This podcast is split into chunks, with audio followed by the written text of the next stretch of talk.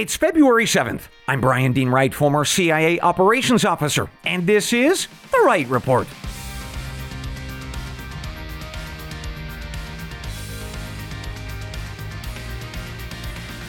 Hey, good day to you, ladies and gentlemen. Welcome to The Wright Report, your daily news podcast. I've got three briefs for you this morning that are shaping America and the world.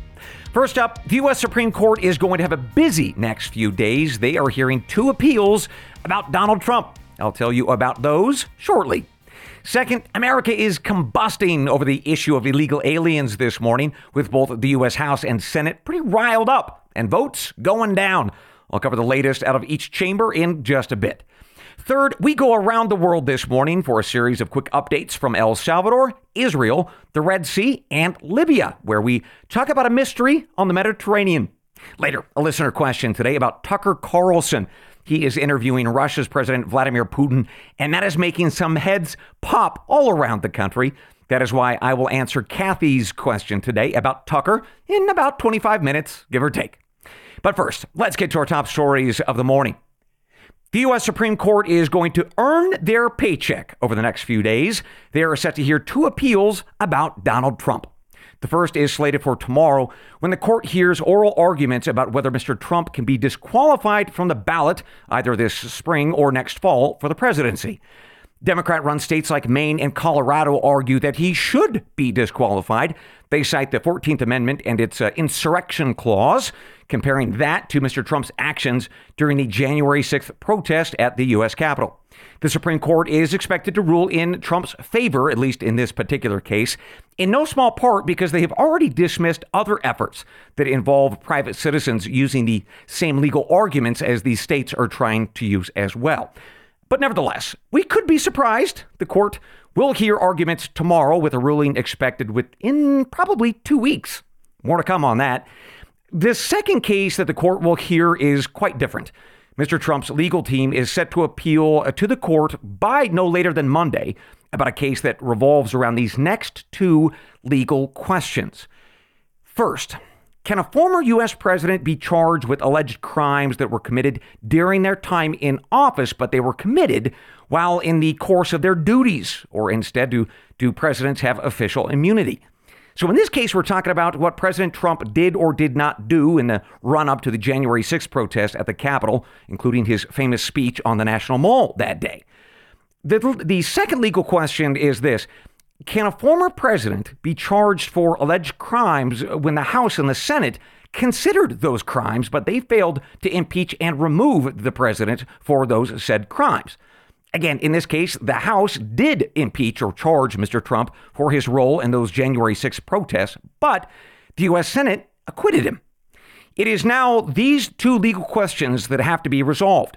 For what it's worth, Mr. Trump claims that he, like all presidents, has immunity from prosecution because whatever you think of that infamous day in January, Mr. Trump's actions and speeches were official protected acts.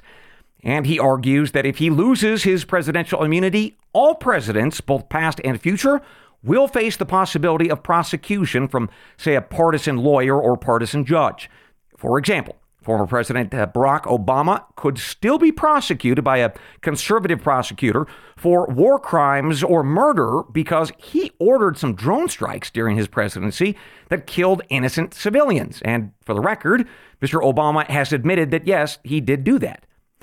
Next, Mr. Trump's team also makes the argument that it would be double jeopardy for him to face prosecution again over his January 6th role because the House and the Senate already considered this alleged crime and they acquitted him. Well, those are his arguments. And yesterday, the Districts uh, of Columbia's Circuit Court of Appeals ruled on those arguments, and they said that Trump's uh, beliefs were flawed and that he can be charged. Uh, I should tell you that the DC's Circuit Court of Appeals is dominated by judges either appointed by President Obama or Democrats.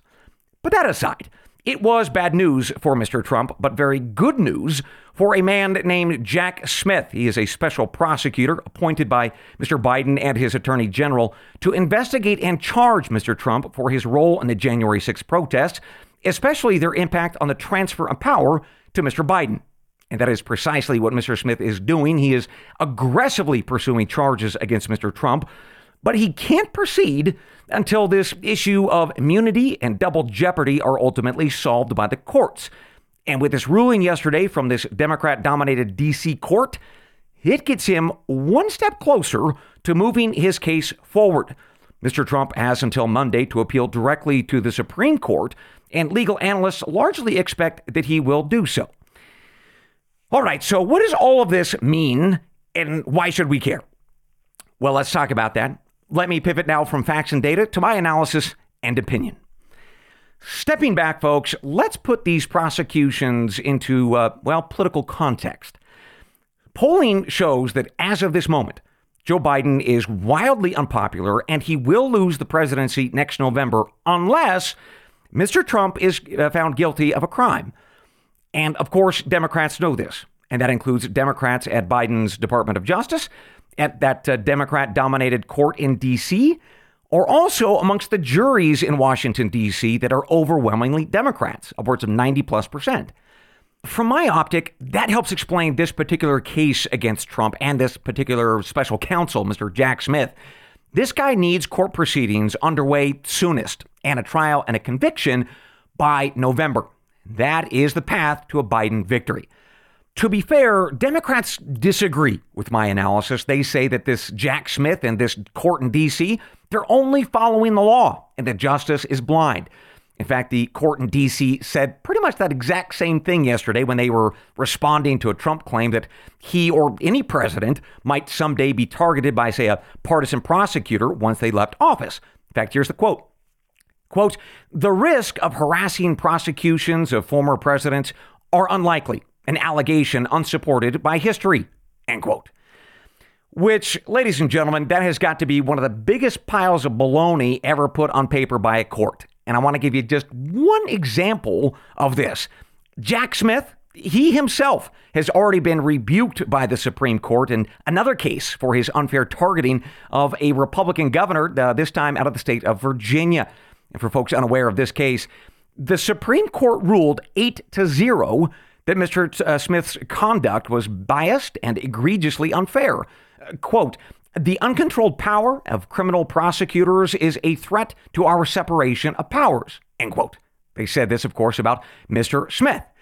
So I think we can fairly and justly ignore the uh, the very silly belief that the courts put out yesterday that that they are blind to politics. It is just absurd on the face of it, and I think it tells you everything that you need to know about this DC court. But back to the main point. The goal of all of these players, whether that be Mr. Jack Smith to the Biden Department of Justice or this leftist court in D.C. and their D.C. juries, all of them are focused on one thing, and that is to find Donald Trump guilty of a crime, put him in jail, and thus secure the presidency for Mr. Biden. Well, is that wrong? You bet it is. Is it dangerous? Absolutely. But is that how politics works? Yep. And that is why it is often called lawfare instead of warfare. And it is nasty business. Regardless, I will be watching how this plays out tomorrow through early next week. I expect a lot of twists and turns and some serious legal drama, and I'll keep you posted. Next up this morning, we stay in Washington, D.C. for an update on the raging debate over illegal aliens. We start first in the U.S. House of Representatives, where Joe Biden's Homeland Security Secretary, Mr. Alejandro Mayorkas, narrowly escaped impeachment yesterday by just a whisker. Three Republicans joined all Democrats in the House in defeating the effort to hold him to account for the fallen border or migrant invasion. This group called the impeachment effort a, a sham, a partisan witch hunt, or simply lacking in evidence. For what it's worth, the three Republicans included Colorado's Ken Buck, Wisconsin's Mike Gallagher, and California's Tom McClintock. I will keep you posted on this because the charges might be refiled next week. But I'll tell you in the meantime, what I'm looking for is why House Speaker Mike Johnson didn't first count the votes before he put this very embarrassing outcome out for the world to see, at least embarrassing for Republicans. More to come on that.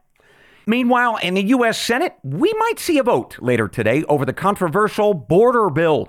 To refresh our memories on this, the 370 pages of this bill's text was released late Sunday night. And it is now being rushed into a vote as early as today. It's gotten a lot of support from mostly Democrats in the Senate, plus the White House is quite excited about it too, but not many Republicans, including Kentucky's Republican Senator, Mr. Mitch McConnell. He said yesterday that the bill has no chance of passing through his Republican conference, which is actually quite remarkable because it was he who pushed his fellow Republican Senator, Mr. James Lankford of Oklahoma, to help draft it. But that doesn't matter, not at this point anyway, because over the past 48 hours or so, opposition to this bill was absolutely ferocious. More on that in just a moment. But the point is, uh, Senator Lankford at first was quite defensive of his bill. He said that his fellow Republicans should just calm down, in, in essence. But now he too is saying that his bill has no chance of passage. In fact, he's going to vote against it as well, his own bill. Well, what a mess. And that is creating an opening for the White House this morning to blast Republicans for, as they say, open borders. Mr. Biden said yesterday in a press conference that he really wants to close the border with Mexico, but Republicans clearly don't want to. He said that the failure of this Senate bill only proves his point. Critics, as you would imagine, contest that assessment, saying that Biden is gaslighting the country. And he could shut down the border today if he wanted to. We covered why that is true back on January 29th. So that's the politics of the bill this morning, which takes us away from facts and data to analysis and opinion. And I think it's important for us to do a little bit more digging on this bill, even though it is likely dead, because I think that there is still a very valuable lesson here. And here's the upshot the bill was written by politicians who were thinking like politicians. It was not written by folks who were thinking like, say, an illegal alien or cartel member. And that's important. So let's do that. Let's conduct a thought experiment this morning, imagining that we are illegal aliens or a cartel member trafficking those illegals. And let's think about how we might take advantage of this Senate bill or bills like it that don't take into account how things are actually going on on the ground. So let's start with this. If we were illegals or cartel members, we would absolutely be looking for loopholes. A couple reasons for that. First and foremost, if we were illegal migrants, we would know that 75% of us do not qualify as asylum seekers. That uh, is at least based on some polling from the LA Times and KFF or Kaiser Family Foundation. Instead, we're coming to America for jobs or money. So we need to lie about asylum to get in. Second, we know the cartels are looking for loopholes because they are involved in human trafficking and they really want to get those illegal aliens in with this next incentive. They collect about $13 billion each year from trafficking illegal aliens. So, keeping those motivations in mind, let's talk about just three of the many ways that we, as either illegal migrants or as uh, cartel members, might work to defeat this Senate bill by exploiting some loopholes First, we know that this Senate bill calls for new asylum rules that are supposedly tougher. They're based on a legal theory known as reasonable possibility of persecution. Basically, that just means that we, as illegal migrants, have to talk our way through a story that demonstrates that we are going to face future persecution based on our race, religion, nationality, membership in a particular social group, or political opinion. And this higher standard is not a problem, not if you prepare, and illegal migrants do. We know that migrant activist groups help coach illegal aliens on how to come up with proper stories that get them through these asylum processes. We also know that cartels do this exact same thing, certainly motivated with $13 billion of profit to be had. In other words, folks, we can assume that leftist activist groups or cartels will be working hard and hand in hand to come up with stories or fake evidence to help illegals create the stories of reasonable possibility of persecution. Second, even if our uh, asylum stories are a little bit clunky, the new Senate law allows for an immigration officer to provide exemptions to the rule depending on the story. Or as the law says, quote, the totality of a migrant's circumstances, end quote. That set of circumstances includes, but is not limited to, public safety, humanitarian interests, or the migrant is a victim of a severe form of human trafficking. And those exemptions create a lot of wiggle room. For instance, what precisely is a humanitarian interest or a severe form of human trafficking? Now, to be fair, for folks unaware, there are some rules and laws about that trafficking part, which focuses on forced labor or sex trafficking. But here's the loophole. There is already a culture of sexual assault and rape. It's very common amongst migrants, usually committed by cartel members, but sometimes by fellow migrants. To the point, upwards of 80% of women are assaulted as they make their way to the U.S. border. But even if they're not, this new law perversely offers a new challenge to some industrious cartel traffickers. They can either help create stories of severe trafficking or actually put these migrants through some sort of severe forms of trafficking to help ensure that the, illegals actually get in. And I don't want to be too graphic about this. I, I've spoken to some folks on the border about it, but what we're talking about is we've got a number of cartels that have very evil tendencies who would then be incentivized to ramp up sex trafficking to keep up their multi billion dollar business of moving humans. So, based on that, it would make a horrific situation on our southern border even worse, especially for the women who tried to take that journey north. Third and finally, the Senate bill also has a carve out for children. In fact, they get lawyers paid for by you, the taxpayers, to help them get into the country. But here's the challenge how do you prove that an illegal alien is actually underage? What if they have uh, no birth certificate, no ID? Or what if they just lie about their age? Because, as folks out there who've worked the border, they do, and they will. In fact, most illegal aliens are young men, either in their late teens or early 20s. So, with this new Senate loophole, it incentivizes these guys to create stories to be a few years younger. And again, if that seems improbable, outlandish, it's not. It happens all the time. In fact, it happens all around the world.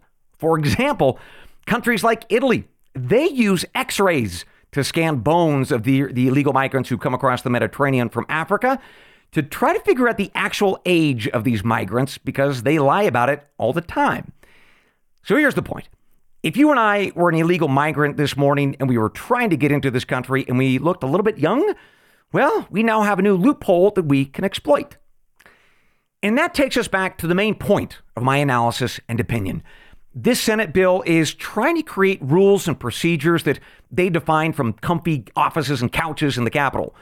It was not drafted, this bill was not drafted while thinking about the on the ground realities, about how illegals or cartel members will be laser focused on how to defeat these rules and their procedures.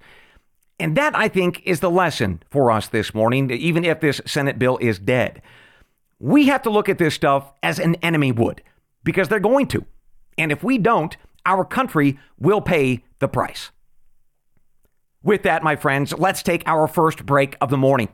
For subscribers listening at wrightreport.substack.com and enjoying those transcripts with the sources, thank you. It is you and your financial support that are keeping this podcast alive.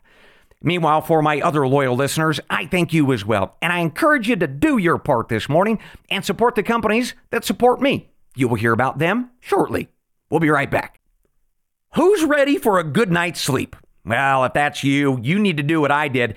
Get yourself a GhostBed. Yeah, it's the company that I think makes the finest mattresses in all of America. And you know it's true because I own one. I have the Lux model, which is designed to help people like me who sleep just a little bit hot. But they've got other models as well. There is the classic plus a new massage bed, and that's fun, except for the people who live downstairs. But whatever your model, get one of these things. The mattresses from the folks at GhostBed are built with high quality materials and fine craftsmanship. And when you get into one of these GhostBeds, you feel both the material, the craftsmanship. And I tell you, here's some great news.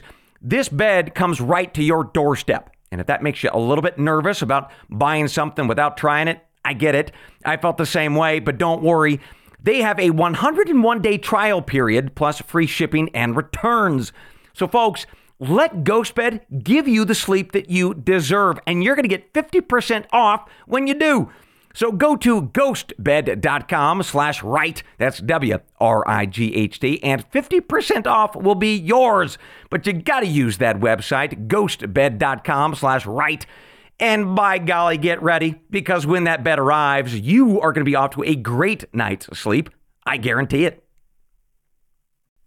If you start your mornings with a cup of coffee and the Wright Report, well, that coffee has got to come from Wacker Coffee Company. I first told you about this great small batch roaster back in August. And for listeners who are lucky enough to get one of their six roasts, you know that your taste buds have never been the same. And that's because the roaster is a former U.S. Marine who is very serious about his coffee. In fact, his bestseller, called Red Tape, is a mix of Guatemalan, Costa Rican, and a honey processed Nicaraguan bean. As he wonderfully describes it, Red Tape has notes of dark chocolate, almond, and cocoa rice krispies. And that is not spin. I'm telling you, Wacker Coffee Company gives you a chance to really taste coffee, not just drink it. And trust me on that. My family and I are huge fans. So start your mornings by going to wackercoffeeco.com. That's W A C K E R, wackercoffeeco.com. And for paid subscribers on Substack, you get some extra value this morning. Use the promo code that you will see in those daily emails that I send you, and you will get 10% off your order. But either way, go to wackercoffeeco.com, and my friends, you will taste your morning coffee for the very first time. I guarantee it. Welcome back to the Wright Report. Let's continue with our news this morning with a few quick stops around the world. We begin in El Salvador, where President Bukele just won a landslide reelection, and that is certainly important for us. As listeners will recall, illegal migration from El Salvador to the U.S. is way down, all because of Mr. Bukele, and he has led this major crackdown on gangs and cartels into his country, and that is why people are staying put. Critics point out this morning that innocent people have been swept up in uh, Mr. Bukele's mass arrests. Many of the folks tossed in the clink have been denied basic rights like uh, getting lawyers or having fair trials. There's also an allegation this morning that Mr. Bukele has been secretly cooperating with some gang leaders and their cartel friends, uh, allowing a little bit of crime, just not too much. But no matter that, the people of El Salvador absolutely love this man, and really for one big reason. Crime rates, especially murder, they have dropped to historic lows. And that has earned Mr. Bukele very high approval numbers of around 90%. And that has helped him secure another term as president. For what it's worth, the U.S. government managed a pretty limp response yesterday of congratulations. The Secretary of State, Antony Blinken, did offer him some kudos, but very quickly he said that the White House would be watching very closely regarding the issues of corruption, fair trials, and human rights. Just one quick piece of analysis and opinion before we move on. El Salvador continues to be a very fascinating laboratory. Mr. Bukele has, in fact, taken or violated constitutional rights. It's true. But in exchange, he's given the people of his country far lower crime rates and a slowly improving economy.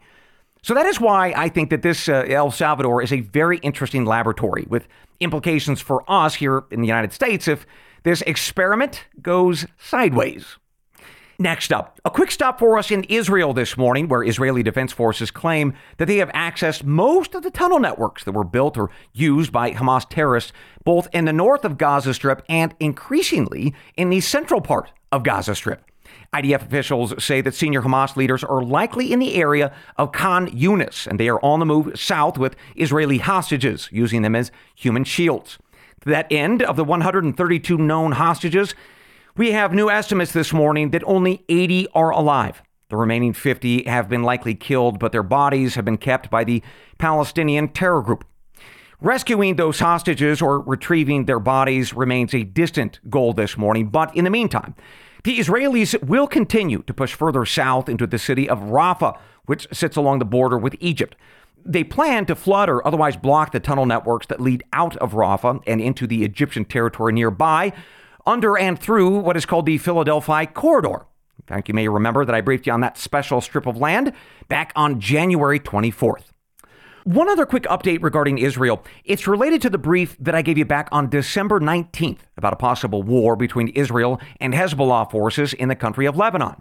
Uh, to refresh our memories, there were growing concerns back in December about the escalating fight between those two and the strong possibility of an all out war. Axios News is reporting that diplomatic efforts have cooled some of the tensions between those two, but the situation remains very precarious. I'll keep you posted. Third, I've got updates for you about attacks against U.S. forces in the Middle East, along with attacks against ships in the Red Sea. And the upshot is, folks, Attacks against both continue as of this morning. The Houthi rebel group announced yesterday that despite the missile barrage over the weekend by the Biden White House, they still launched missiles at two ships yesterday in the Red Sea. One was carrying uh, U.S. coal to India, the other was full of consumer goods. Both ships were struck and damaged, although thank God no crew were killed. We've also got to talk about another attack on U.S. forces this morning. The mission support site Green Village was hit with a suicide drone. Again, thank God, no one was injured or killed. But that will likely change. NBC News reports that the Iranians have restarted their supply of weaponry to those terror groups throughout the Middle East. And that will come as very surprising or unhappy news, at least, to the White House. National Security Advisor Jake Sullivan said on Sunday that the U.S. strikes over the weekend had worked, that the Iranians had been notably degraded in their ability to arm these various proxy groups. But obviously, that was not true. Biden's team has failed in their mission, as folks like me and others have long warned would happen. Regardless, I'll keep you posted. Finally, this morning, a story of mystery and intrigue out of the country of Libya. And for this one, you might want to grab your maps, whether that be on your phones or computers or in your minds. And come with me this morning to the Mediterranean coast, to the country of Libya, very close to the border with Egypt. You will see a city called Tobruk. It is a town with a very long and very interesting history, having been under the control of the Greeks long, long ago, then the Romans, and then in the 1940s, there was a massive tug of war between the Axis and Allied powers of World War II. And part of the reason for this fight in this little town was this Tobruk has a natural deep water port, Libya's only natural harbor, actually. 70 years later, Libya descended into a civil war. The country then split between the West and the East. A man named Khalifa Haftar took charge in the East, which, by the way, he is a very colorful character, a former CIA asset, allegedly. But he is no longer on the books. He's gone rogue, doing as he pleases. And that is despite the fact that CIA Director William Burns traveled to Libya to speak with him last summer to talk some sense into him, allegedly. Well, anyway, that takes us to the news. Mr. Haftar and his son, named Saddam, are now in advanced talks with Russian President Vladimir Putin. Moscow apparently hopes that Mr. Haftar will consider allowing them to park some Russian nuclear armed submarines at Tobruk. If so, that would give Mr. Putin greater influence over the Mediterranean Sea, and that would make a lot of European governments pretty anxious, especially in Italy. Russia's deputy defense minister has visited Mr. Haftar at least four times since August, trying to nail down the use of this port. Part of the negotiations is apparently what Russians might give to Mr. Haftar in return for this use of the port. In the mix of the conversation are the 800 or so Russian personnel that are already in eastern Libya, providing some air defense system support against uh, allegedly some U.S. drones that might be flying overhead. So, that, ladies and gentlemen, is why Tobruk is on my radar this morning, and now it's on yours too. With that, ladies and gentlemen, we conclude this morning's episode of The Wright Report. But I've got one more thing before I let you go. We'll be right back. Folks, back on January 9th, we talked about the big fight with Russia and how that could badly affect the US dollar and you. Well, if you're looking for ways to diversify your investments, boy, consider physical gold and silver and consider American Hartford Gold as you do. They are the precious metal dealer that I use and trust. And when you give them a call, they will explain how to protect not only your savings accounts, but also your retirement accounts, all by purchasing gold and silver. Plus, they will explain their buyback commitment, which is rock solid. And here's some more good news. Feel very comfortable using American Hartford Gold as they have a five star rating from thousands of reviews, plus an A plus ranking from the Better Business Bureau. So here's how you do it. Either give them a call at 866 353 2694. Again, that is 866 353 2694. Or you can just text them. Text Wright to 65532. And gosh, that's easy. Again, 65532. And just text them my last name. And when you do, listen to this. They will give you up to $5,000 of free silver on your very first order, depending on your total purchase. So again, either give them a call at 866 353 2694 or text my last name Wright to 65532. And as you do, my friends, make sure that you remember that January brief about the currency wars because that is why we want to consider physical gold, my friends, and silver with American Hartford Gold. Welcome back to the Wright Report with one more thing before I let you go. It's a listener question today sent to us from one of my paid subscribers at wrightreport.substack.com. Kathy in the lovely city of Sarasota, Florida wrote in Bryan, what do you think about Tucker Carlson? He's interviewing Vladimir Putin. I'm torn because, on one hand, I don't want a dictator to get airtime, but on the other hand, it's probably important for us to hear what this guy has to say. And do you think that Tucker is wrong for doing this? Well, Kathy, I, I really appreciate your question and your paid subscription, too, by the way. It helps me keep the lights on. So, for folks who missed this developing story yesterday, the former Fox News host, Tucker Carlson, announced that he was, in fact, interviewing the Russian president. Well, after he announced that, you would uh, probably imagine correctly that outrage ensued. Liberals on uh, outlets like MSNBC, such as Jen Psaki, said that Tucker Carlson is a right wing uh, conspiracy peddler. CNN's liberal journalist named Christiane Amanpour complained that she'd been trying to get this interview too, but failed, and that wasn't fair. Meanwhile, we have the satirical website called Babylon Bee. They announced this, and I love it. Tucker Carlson was apparently seen riding a bear with a shirtless Vladimir Putin, both were drinking vodka. So that's fun. So I think that that covers the range of reactions yesterday, Kathy. And uh, here's what I'd say. First, if people out there are angry that Tucker is meeting and interviewing with this uh, dictator uh, just on principle, well, goodness gracious, wait until people hear what the CIA does every day because that's kind of what the CIA does meet with really dirty, nasty, gross people. And for what it's worth, the State Department does this too. The only difference is that the diplomats meet uh, the gross people in very fancy hotels or resorts, and the intel guys like me, we go to dive bars or other places that shall not be named. Second, journalists and commentators have been meeting with Putin for years, and in recent years too. Uh, that includes NBC News. They met with Putin just two years ago, I think. So I'm not really sure why this interview gets a lot of special outrage, except for this next fact. Tucker has been accused of being pro Kremlin. So that is because Tucker has said, if I can paraphrase, a, a few things. First, he said that the West actually provoked Putin into invading Ukraine because NATO expanded. Second, Tucker has made the argument that Ukraine's President Vladimir Zelensky is terribly corrupt and just a stooge of the West Finally, Tucker has argued that we should stop supporting Ukraine and instead bring home our troops and our money and our special operators from both Ukraine and the region. And it is true that all three of those things are quite helpful to Putin. They match his rhetoric or war propaganda. But there's a difference, I think, between Tucker being an agent of the Kremlin and spreading propaganda versus someone who earnestly believes what they say, irrespective of whether that actually helps an adversary. And I think that that is precisely what's happening here. And that is Tucker's right to do. Having said that, I think, I hope that uh, Tucker Carlson will push Mr. Putin on a few things. First, I hope that he pushes him on what a peace deal might look like with Ukraine. Second, I, I hope he pushes Putin on the fear that Moscow will eventually invade Poland, the Baltics, and beyond. And that's pretty darn important to press Mr. Putin on. Finally, I would love to see Tucker ask why Vladimir Putin has not leaked or shared what Hunter Biden was or was not doing in Ukraine, because here's what I know for sure. The Russians have long had very good sources within the corrupt Ukrainian government, and that means that Moscow's intel services absolutely collected on Hunter Biden and probably Joe, because of course they did. That was their job. They know a lot more than what they have ever released. So maybe Tucker will kick the tires on that story, and that will be something interesting to come out. Who knows? But I would like to hear more.